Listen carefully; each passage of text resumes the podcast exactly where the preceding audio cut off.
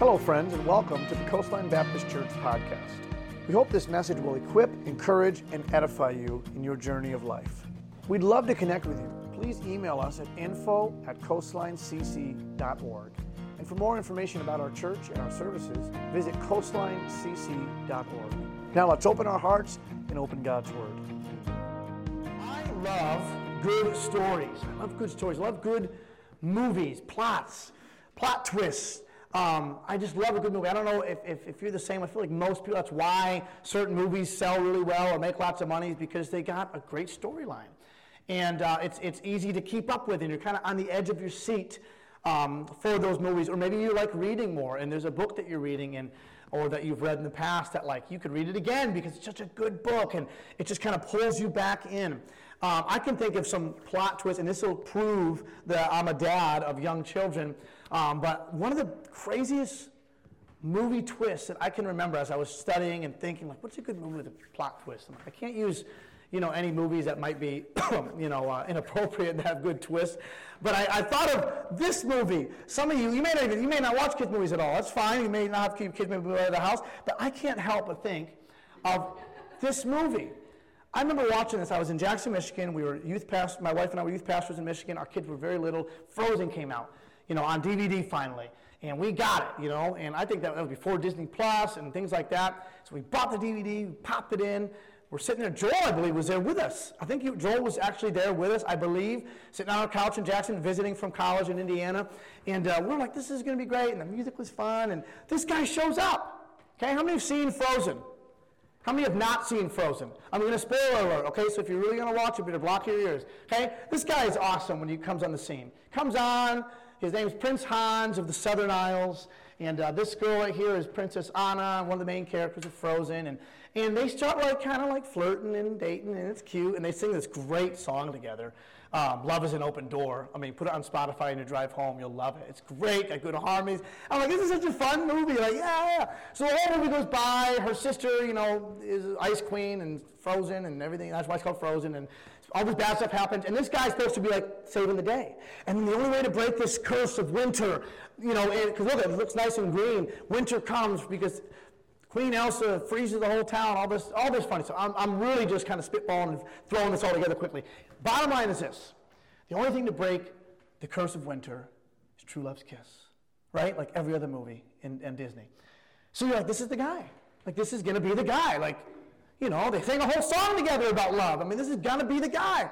So he shows up, he saves her, she's almost frozen to death. She's by the fire, back in the palace. She's like, oh, Elsa's, you know, this, we need, the only thing to break the curse is true love's kiss.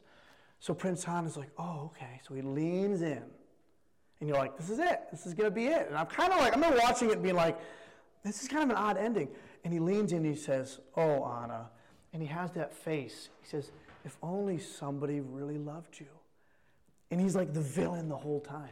And I remember being like, whoa, like, holy cow, like, this is insane. And then, you know, saves the day, tries to, it tries to, it tries to kill her. It's, it's wild, man. I mean, it's a plot twist that kept me, like, right on the edge, like, oh my goodness, I did not see that coming. Amazing. Um, I don't know about if there's anything else, the movies. I, I, I love the show 24. Anybody watch 24, Jack Bauer? Man, you people are missing out. Great show. It's one of those shows that at the end of every episode, it's a cliffhanger. Every episode. I can't tell you how many times I stood up to my feet and shouted at certain parts, or I jumped over the couch. I remember one time I was so something. You know, this, the, the president was behind this terrorist attack. And I jumped behind the couch like, no way! Like I was so like wild about it. That was like every episode. They really write it well to where like every episode is just like, oh, no way, I can't believe I can't believe that guy died. If, if you like a character in the, the first three episodes, you know by like episode nine he's probably to be dead. You know, that's just the way the show is. It's just one of those, you know, shows with all that stuff. But good stories. You know, you you have your own style that you like, where you know you love this type of show and it, it just keeps on the edge of your seat, and movies where you're just like, no way, I can't believe that. Personally, for me, I, I remember a time where there was kind of a little plot twist in my life, and uh, this is a fun thing, but I was, uh, my wife and I went to a concert when we were, um, I think we might have been, I can't remember if we were engaged or just dating or, I'm not sure, but we went to go see a group called the Gaither Vocal Band. They're just this famous Southern gospel group. This was probably, oh my goodness, 10, 12 years ago. And, uh, you know, there's a couple thousand people there in this big civic center, and we had seats way in the back, and we're like, this will be fine.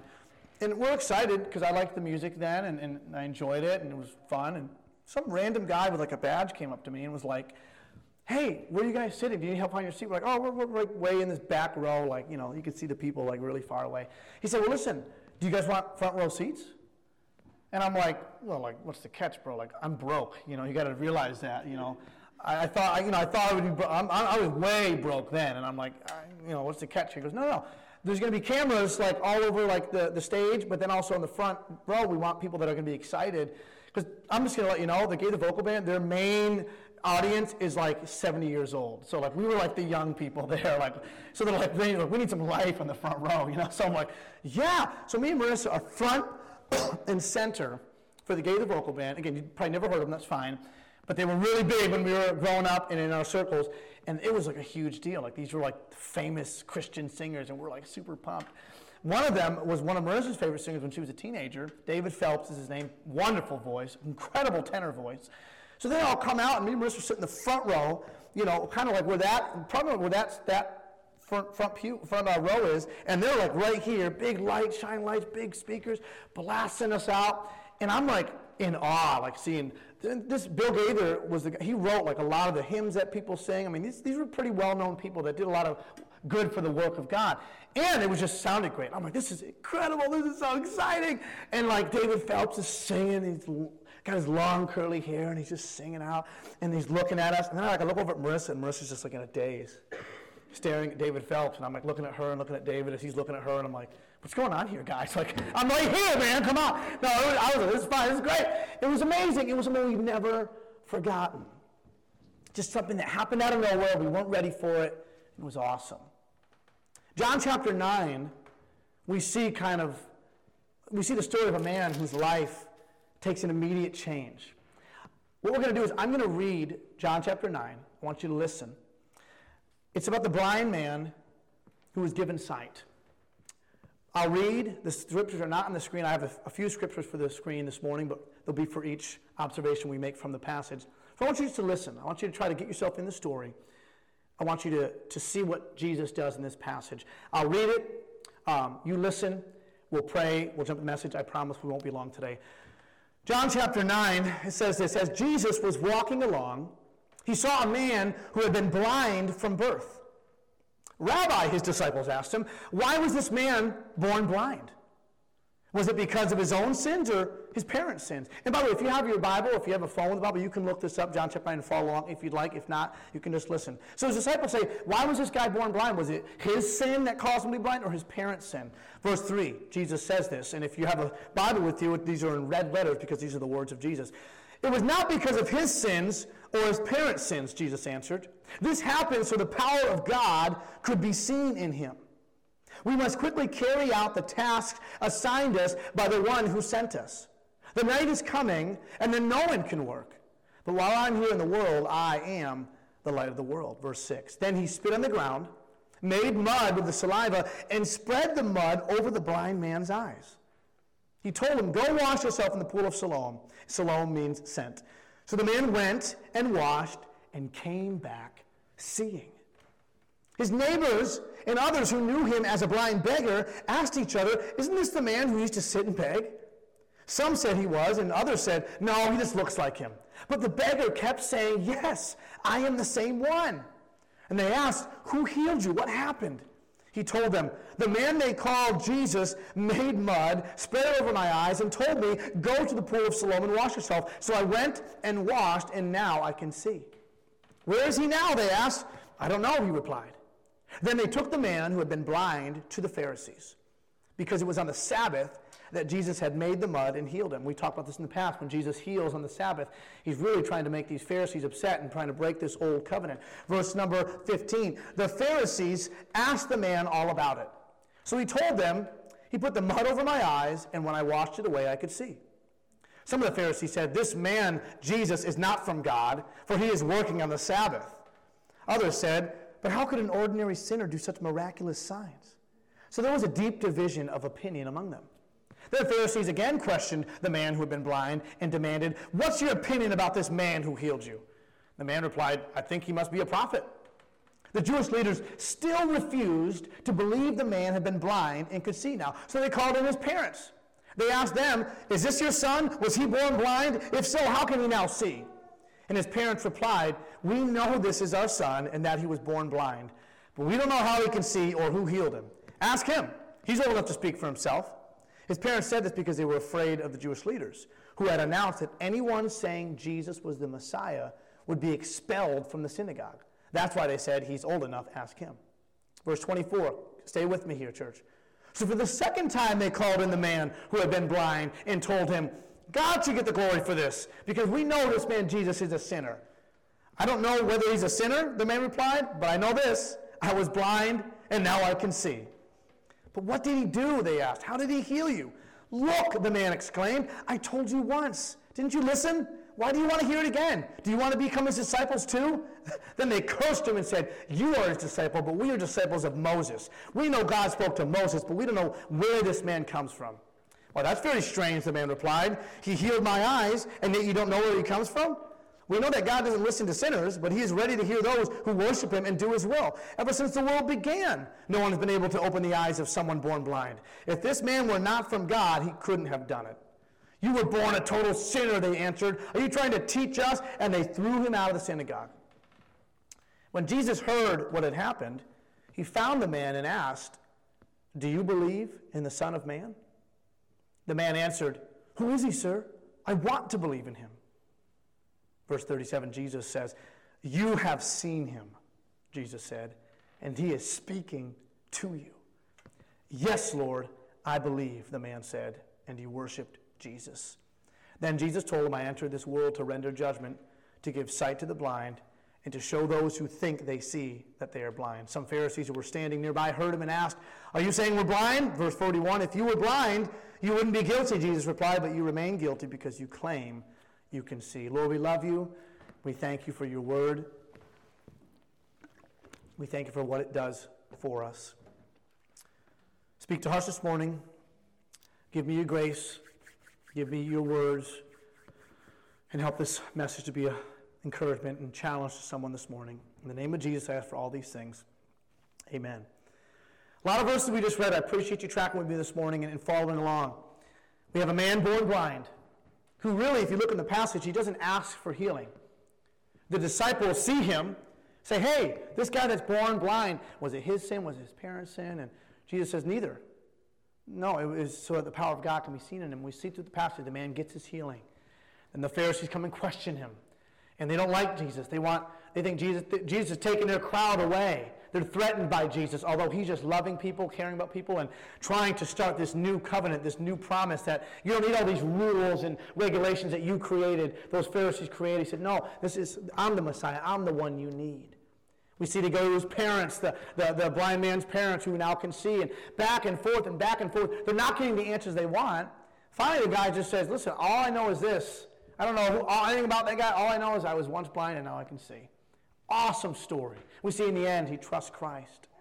I want to show you some observations this morning from John chapter 9 in regards to your story, your life. See, this blind guy had a story. He was the guy that everybody knew was blind from birth. He was just a poor, blind beggar sitting on the side of the road begging for food, money, whatever. That's his story. That was his story for his whole life. Who knows how his childhood was? Who knows how he ended up as a beggar? We don't know. All we know about this guy was that he was blind and he was a beggar and he needed healing. That was his story.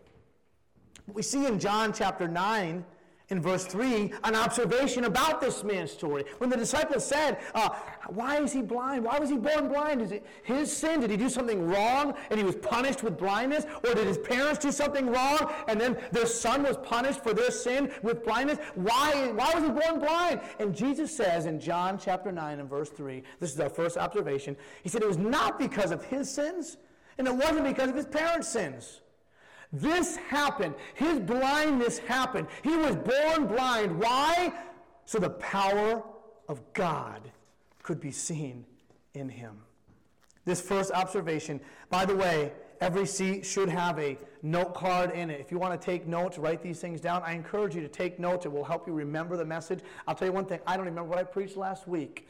So I can't imagine anybody listening is going to remember either. But if you write some things down, you don't know how God can use those thoughts that you write down throughout your week, throughout your life. The Word of God is powerful. I just want to let you know those are there. First observation this morning that we see from John chapter 9 and verse 3 is this God is writing your story for His glory.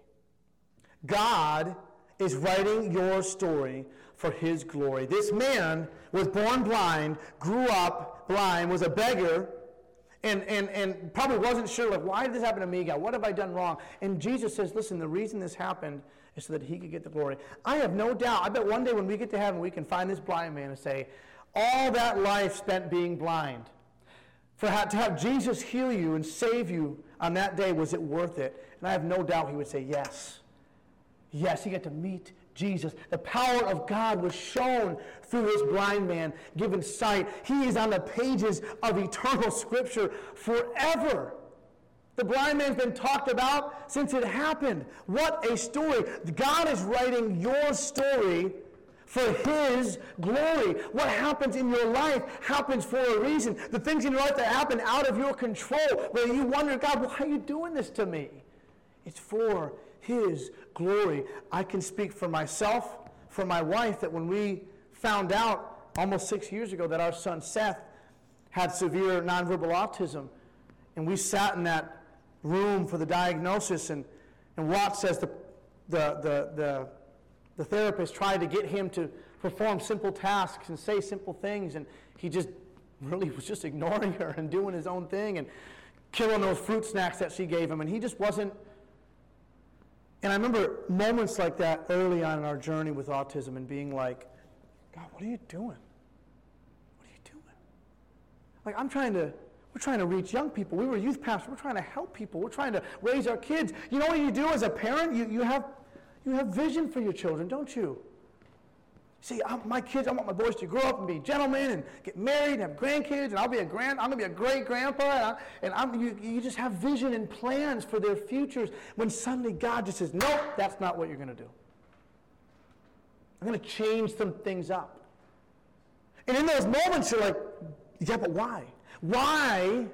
Why are you allowing this precious young child to have to struggle with communication and, and not be able to share his needs and, and, and, and, and, and so often get so upset, would get so upset about we didn't know what he needed and he wanted to tell us but he couldn't. Like god what are you doing? What are you doing? But you know what god was doing? God was writing our story so that he could get the glory because i'll tell you and we can speak to this now the opportunities that god has given marissa and i to share hope with parents who just found out that their child has special needs or autism and, and they're scared like we were. We can sit with them and weep with them and cry with them and say, listen, I know it's going to be hard, it's going to be challenging, but God's going to use his or her story like he's used Seth's story. I'll tell you, I bet you everybody that knows Seth Seth has been an inspiration to you. He may have, he may have, have sit, sat in your lap once or twice, you know, all 80 pounds of him. He may have stolen your food, but at the bottom of it all, you know that Seth, you know what he is? He's an inspiration. He's a picture of the grace God. Have we enjoyed every moment of the journey of autism? No, not in the slightest. Has there been fear through, especially early in our journey? Yes, immense fear. Have we had to mourn the future that we had planned for him? Yes. Yes, because what we thought would be was no more. All of those things are true. But what's truer that God has gotten glory from this situation and is getting glory from this situation and will continue. Can I say this? This isn't in my notes. Just a few months ago, 70 people were in here in our church building with their special needs children, uh, enjoying a Christmas party that they couldn't do at their schools or in other organizations. But they had a place to meet. Why do we have any connection at all with Bright Steps? Because my son needed ABA therapy. Precious Shy, she's not with us, she got a new job, she's figuring out hours. Shy came to church, got saved, got baptized, Stood, stands here on the second, second row, hands raised in worship. How do we even know Shy? Shy was Seth's first therapist through, AB, through Bright Steps. So God is using this precious 10 year old boy that can't really speak. Seth has said more with his life without having a voice than most of us do with a voice. God is writing your story for his glory. The things that you face, the, the junk that you have to go through in life out of, out of your control, the things that you've had to face, the trials and troubles and struggles and pain and heartache that you've had to live with. And you say, God, what are you doing? I don't get this. I try to serve you. I try to, to, to love you with all my heart. I try to help others. And you're giving me this? You're throwing this at me? Why? Because he wants to get the glory in your life.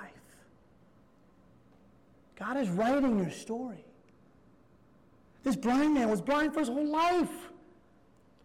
And it wasn't until this chapter, this day in history, when he finally, his eyes were finally opened and he saw the sun and he saw his mother and father's face for the first time in his life and he saw Jesus, the one who healed him, and he sees the flowers of the field and, and, and all these different things, and his eyes are open to begin to see the beauty all around him that he had missed for years. And I'll tell you one thing, church.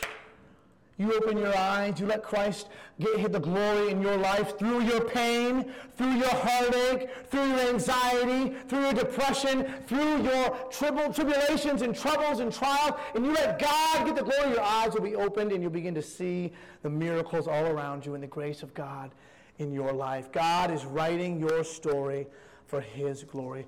Another observation we see Jesus is here. He says, um, we must quickly carry out the tasks assigned by the one who sent us. This isn't one of observations, but by the way, can I just throw this in here? Your life has purpose. Your life has meaning. You have a job to do. If you're a child of God, a believer, your life includes, has purpose. There's a job for you to do. You have a, a, a, duty to perform in your life as a believer. I, don't, I can't tell you what that is. I can pray and ask God for wisdom and come to you and say, hey, can you help out with this? And you're either going to say yes or no. But the bottom line is that the Spirit of God, God has a purpose for your life. You got to do it. But that's not the observation. We see going on, verse number six. He comes to this blind man, and what does he do in verse 6? He spit on the ground, he made mud with the saliva, and he spread the mud over the blind man's eyes honestly kind of gross. Kind of messy, right? Like, it's a beautiful miracle, but you're like, you could have just been like, hey, you can see now, you know, and the guy would see. But that's not what happened, is it? No, he, he, he reaches down to the, the dirt, the dust, by the way, that he created, spits in it, makes mud, puts it over the guy's eyes, and then tells him to go wash in the pool of Siloam, this, this pool, and he has his sight. Here's our next observation. We see this, okay? Think about this. Just, just picture it in your mind. Many of us would be like, eh, especially nowadays, like someone spits in their hand, you're like, don't, don't touch me. mm. But this is what happened. Maybe the guy didn't see it coming. He just, he was blind, obviously. He couldn't, he spits in his ground, makes mud, puts over the guy's eyes. Sometimes, here's the next observation. You can write this down, hear it. Sometimes the most beautiful parts of your story start off messy.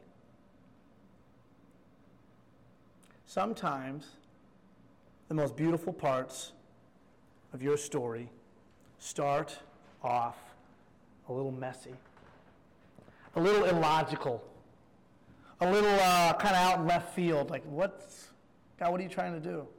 Sure, I could use a comparison of that story with Seth and, in our lives, and that was a really challenging, messy time for us. We didn't know what was going on, but, but I can think about so many instances in my life. Can I share this with you, church? We're a baby church. We're a new church. We just got in our building, my goodness, nine months ago or so, maybe a little bit longer now, last April. And every step of the way, because we are a work of God, um, God has blessed us and the enemy has attacked us from the beginning. You got a whole year of COVID that slowed us down. We had permit issues back in the end of 2021 where we were meeting here quietly, and then suddenly we had to go meet in the back porch and then in Calvary Chapel. And every step of the way, we've had hurdles, haven't we? always some kind of extra bill, extra need, things like that. We were hoping for $30,000 worth of renovations. It ended up being more like $50,000, $60,000 of renovations here. It looks beautiful, still more to be done, but always hurdles. Now, in our new building, we got our permits, we're going, we're pushing, we're pushing, and again, you got to get stuff, you got to buy things, you got to do this. And I'll tell you this, church, through this last season with these colder temperatures, with these heating bills, it's, it's been a tight few months for our church financially. It, it's, it's, been a, it's been a few months of, I hope the offering's really good today because we got to pay rent. Like, we got to do rent. We have a great landlord um, that is usually very understanding with us, but I'm like, we got to, I, I don't want to be, I don't want to pay rent late. Well, throughout the last two months from December, one of our rent checks got lost in the mail. We had to send another one. She got it, deposited, fine. Then the one that got lost in the mail got to her early January when we were getting ready to take, you know, kind of get our last offering deposit. She, she got the old one, thought it was the new one, deposited it before we had the funds there. And I'm telling you, it was just really frustrating, stressful circumstance as your pastor. Like, my goodness, like, and I called her, she's like, oh, I'm so sorry. Well, the deed's already been done. Like, there's not much I can do now. And, and we just were, honestly, church, then we get, you know, National Grid at the end of the year, they give you that final balance, like, of your year. It was this huge heat bill, and I'm like, oh my goodness, Lord, like, we just gotta, we just gotta catch up. Like, we had our open house Sunday, then we had our Christmas Eve thing. We, we're just trying to do stuff. We're serving you. God, like, oh. By the way, I'm not saying this so you're like, oh, I need to give more. I'm not saying that. You gotta do what God wants you to do. I'm just saying is, it was just tight. It was stressful. So I had a, an invitation to go out to this church planters conference um, this, this church conference in Dallas this past week. Months ago, I was invited. I was vetted. Someone sponsored me and, and, put my name out there. I didn't even know about it, and I got accepted. Me and nine other church planters. Joel got to go out with me last Sunday after church, after Vision Sunday. We got in a plane, flew to Dallas.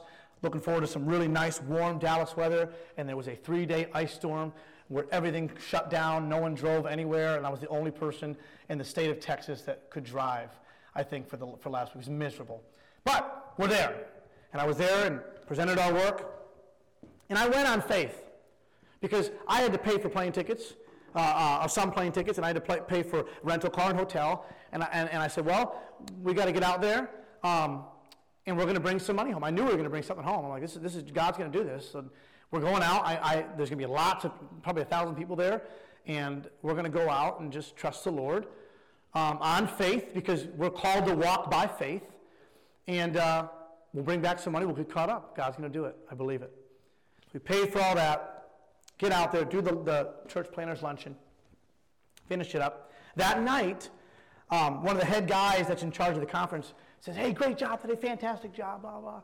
He says, Hey, um, we're not going to be able to send you you know, kind of the offering because they did a big offering for us and people donated online. We didn't know how much it was. We still don't know how much it was. He said, we're going to, um, we're going to get that check out to you in a few weeks. We just want to give people enough time to, to give late. And I'm thinking like, we're trying to need to like go home with something.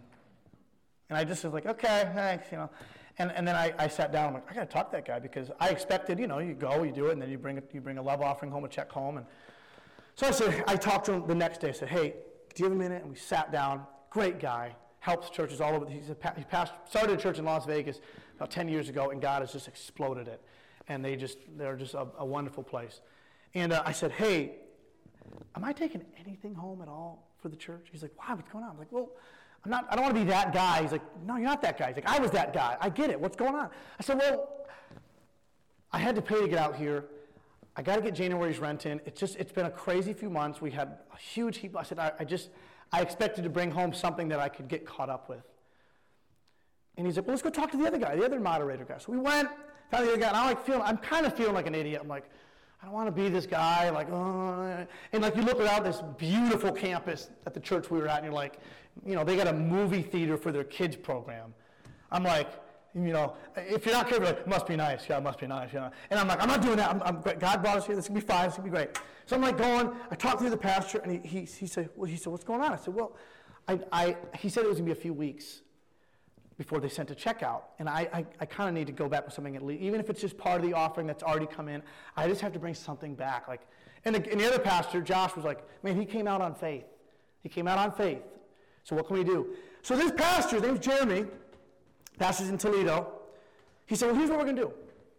He said, we will get a check sent out tomorrow um, for $6,000 um, for January and February's rent. I'm thinking, okay, like that'll obviously take a lot out of our offering, but that's fine. Like that's kind of what it's going to be there for. We'll get caught up, and, and we'll, I know that once we get caught up, our church, we can get those bills in.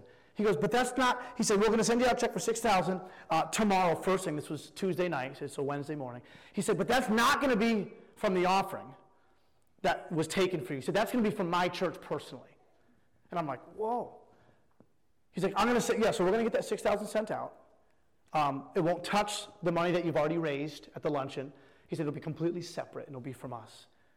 And I was just, I immediately broke down, like, wow, like, then the other guy there, the, you know, the other pastor's like, I'm going to get my financial guy. I said, we can do? He runs off, finds his financial guy, and I'm standing there like, feeling like just overwhelmed with just grace. And like, God, thank you. And I've been praying consistently throughout the weeks and days, like, Lord, you've got to do something here. You've got to give us something because we're just not going to make it. The guy says, well, what do you get for money here, like for food and stuff? I was like, well, I got, I got personal funds. He goes, he takes out $200 bills and says, no, no, no. I want you to use this for the next few days while you're here. I'm just telling you. Then the other guy comes back and says, hey, here's what we're going to do, our financial We're going to give you $600 from our church and wire it to you right now. Guess how much our final national grid bill was for 2022 that came out last week? $600. They didn't know that. My heat bill this past month at my house at our rent rental last month was 750, And I'm like, that's a lot. Like, that's craziness. We're going to figure it out, God. And I'm saying, Lord, you got to provide. Another pastor comes up to me the next day and says, Hey, uh, we decided as a church we're going to wire some money over to you. We're going to send you $750. I never told him how much my heat bill was. I never told him any of those things. So what I'm trying to show you, church, from like experience, this isn't just a story that I found online. This is my life. This is our church. This is your church is that sometimes your story, the most beautiful parts of your story, start off a little messy.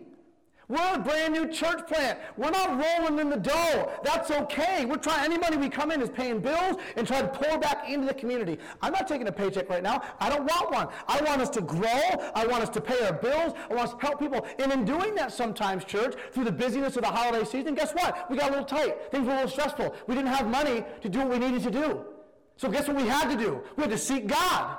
We say, God, this is pretty messy right now. This is kind of uh, not really making sense. We're doing our best. We're preaching on giving. We're encouraging people to give. I know every single one of us here in the room, uh, none of us are rolling in the dough. We're trying to make ends meet in our homes, in our places, in our bills. And guess what God did? God gave us one of the most beautiful parts of our story of our church. And guess what? It started off a little messy. And in your life, in your life, Maybe right now things are a little messy and they're not really making sense and they're kind of, you know, stressing you out. And like, God, I'm just trying to like serve you and love you and, and, and just, you know, help people. And this whole thing is a mess. Like, I'm your child, right? You're my dad, you're my father. I feel like I'm not being really taken care of really well right now. And God is getting ready to show you something beautiful. Many of us can look back on some of the darkest moments of our life and say, that was terrible going through it. But what God was getting ready to do in my life, oh, you never would have, you, you never would have seen it coming. Those dark moments, those painful moments in our lives, in our past. Maybe you're going through that moment right now. You'll be able to look back one day and say, oh my, God was getting ready to write one of the most beautiful parts of my story. And it started off a little messy, just like this guy. Before he got his sight, he had spit and mud rubbed all over his face, over his eyes. But then the miracle came. Then the miracle came. Last observation this morning, John 9. In verse 8, this is after he got his sight. He went and washed in the pool of Siloam. He got his sight. And he's back around his neighbors and friends and people who knew him as a blind beggar. And what does the scripture say? His neighbors and others who knew him as a blind beggar asked each other, Isn't this the man who used to sit and beg? Some said he was, and others said, No, he just looks like him. But the beggar kept saying, Yes, I am the same one. And they asked, Who healed you? What happened? He told them, The man they called Jesus made mud, spread it over my eyes, and told me, Go to the pool of Siloam and wash yourself. So I went and I washed, and now I can see. The last observation this morning, and this is for you this morning, it's for me too, it's for us, is your story is about to change. Your story is about to change. All of us here, I bet, I have no doubt in my mind, all of us here are waiting for some kind of breakthrough. Maybe it's in a relationship. Maybe it's in a health difficulty. Maybe it's financially. Maybe it's with housing. We're all waiting for breakthroughs. We're all waiting for, for, the, for, the, for the other shoe to fall, you know, for, for, the, for the page to turn. Like, Lord, I'm, I'm, at the end of this page, I'm at the end of my rope, and I need a breakthrough. I need something to happen. But when I went to Dallas last month, Sunday night, I needed something to happen. I need something to happen. Uh, uh, I needed God to, to do some kind of work in our lives and in our church. And guess what? I can't tell you the, the gist of it and the, the, the full of it right now, and hopefully in the coming days I will, but God is up to something right now in our church, in our lives. Good things, miraculous things. Your story is about to change. Breakthrough is coming. Breakthrough is coming. And the people in your life, they need to see it happen. All of his neighbors and friends were like, Isn't that the guy who used to sit and like was, was a beggar and was blind? Like, that can't be the same guy. He's like, No, it's me. Yeah, it is me. Like, no, just look like him. No, it's me, guys. I am the one that sat there, beggar, blind from birth with nothing to give and really nothing given to me in return. But I'm a changed man. Breakthrough came for me. I can see. I, I, there's a miracle in my life. My life has changed forever. Why? Because a man named Jesus gave me sight. And I'm telling you, church, if you can just hold on a little bit longer, if you can just hold on a little bit longer, breakthrough's coming. And not only are you going to experience miracles in your life and breakthroughs in your life, but the people around you are going to see it. And, and what should happen, church, is when God gives us that breakthrough, when God gives us that miracle, when God does that change in our life and performs these miraculous things in our lives, it should change us. Your story is going to change, and your story should change you to where you're a different person. Your faith is increased. Uh, your, your love for Jesus Christ flows out even greater. So people around you say, hey, Something's different about him. Something's different about her. That, that can't be the same guy. That can't be the same girl. And you can say, no, it is me. It's me. I'm the same person, but I'm no longer riddled with anxiety. I'm no longer crushed by depression. I'm no longer stressed, about, stressed out about my finances. No, I'm a changed person because God met me. Because God delivered me. Because He rescued me. Jesus has changed my life. I'm a follower of Him. I, my life is His. He, he performed miracles in my life. The people all around you are going to see that. Your story is about to change. I don't want to live a life constantly stressed out. I don't. I don't. And I'll tell you, me personally, I'm so guilty that often. You think that last week before I went to Dallas, I was like, well, you know, we're to be all right. Everything's to be fine. We're to find a house next, you know, in the next few months before our winter rentals down. We're, church is to get the money it needs. We're just to have this. I was struggling with my faith. Lord, what are you doing? Lord, you got to help me because I say, Lord, give me grace to have more faith because I'm struggling right now. We're doing the best we can. We just had Vision Sunday. Like, we're getting ready to Vision Sunday. We were all sick the week before. I'm like, oh, you feel like you can't catch your breath sometimes. You feel you can't catch your breath. And it was like the Lord just said, just chill. just wait. Just wait. Trust me. And I had to make the conscious choice by the grace of God alone, because in my own strength, you know what I would have done? I would have been anxious, stressed, and probably irritable, which I probably was still. You can ask my wife, she'll tell you. But in those, some mo- in, in those moments, I said, okay, I'm going to try to trust you. I'm going to trust you, Lord. Please give me grace to trust you. And we went out. Me and Joel went out. We stood and talked to people and told them about the church. and, and told them our needs. And, to, and, and that's all we could do, right? Just share and pray. And God is beginning step by step to meet those needs specifically in miraculous ways. I feel a breakthrough coming. I do. I feel a breakthrough coming for you, church. Those who are dealing with things. I, I feel it's coming. I have faith that it will come. So here's what we need to do, church, as we finish up. Here's what we need to do. Number one, and this is just kind of application for the end, we, we talked about observation from John 9. Recognize the author of your story. Okay? The end of this passage, Jesus heard what happened after they questioned him, the Pharisees questioned him. He found a man and asked, Do you believe in the Son of Man? He goes to this man who now has sight. Do you believe in the Son of Man? The man answered, Who is he, sir? I want, I want to believe in him. Because remember, remember the, this blind guy who now has sight told the Pharisees, told the religious leaders that were trying to accuse Jesus, he said, He must be a prophet at least. Jesus says, Do you believe in the Son of Man? He says, Who is he, sir? I want to believe in him. And Jesus says, Well, you're talking to him right now. You've seen him. With, you, I love how he says seen because now the guy can actually see. You've seen him and you're speaking, he's speaking with you. He's speaking to you right now. Jesus is saying, I'm the Son of Man. I'm the Messiah. And what does that guy do? He could say, Well, I don't know. No. Yes, Lord, I believe, the man said. And what did he do? He worshiped Jesus. He worshiped Jesus. Recognize your author. Some of us have to stop trying to write our own stories. Put the pen down. Put the pen down and let God write your story. He's doing it anyway. Stop trying to pry the pen out of his hand and write your own story and let him lead and let him guide. Because he is the Son of Man. He is the Messiah. He is your rescuer. He is your deliverer. He will not fail you. Recognize your author. And, and say, like this man said, Yes, Lord, I believe.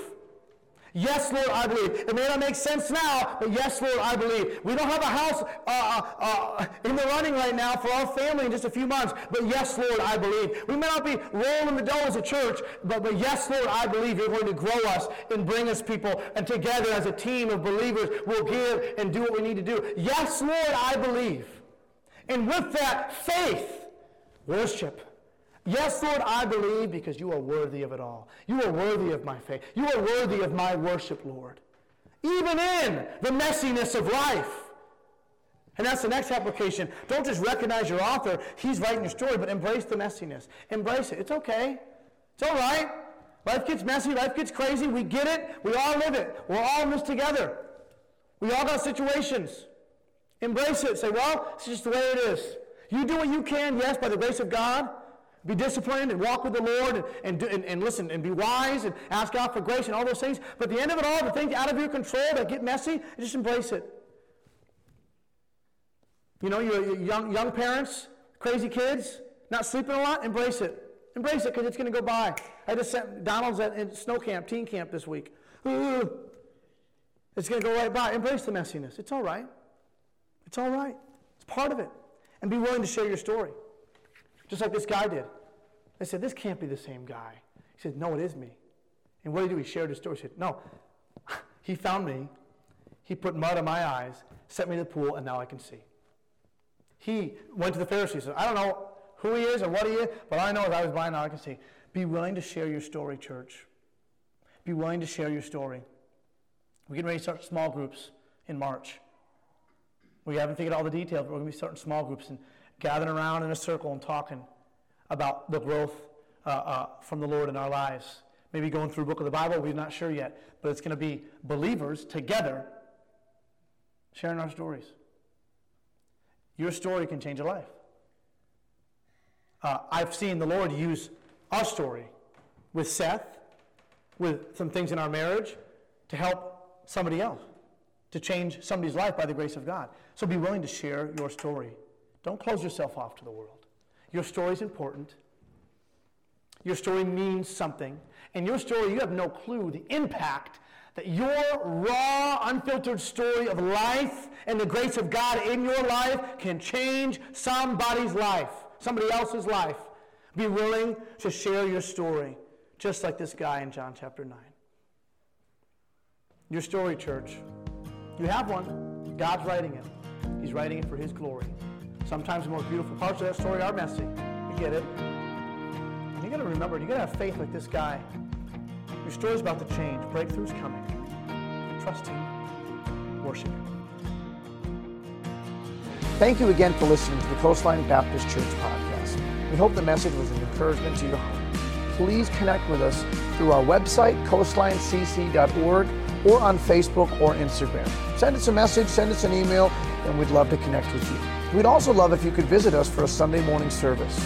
You can find our address on our website, and our services start at 10 a.m. Our mission at Coastline is simply this to know Jesus deeply and to show Jesus daily. I hope that we've helped you do that in your life today. Thanks again, and we'll see you next week.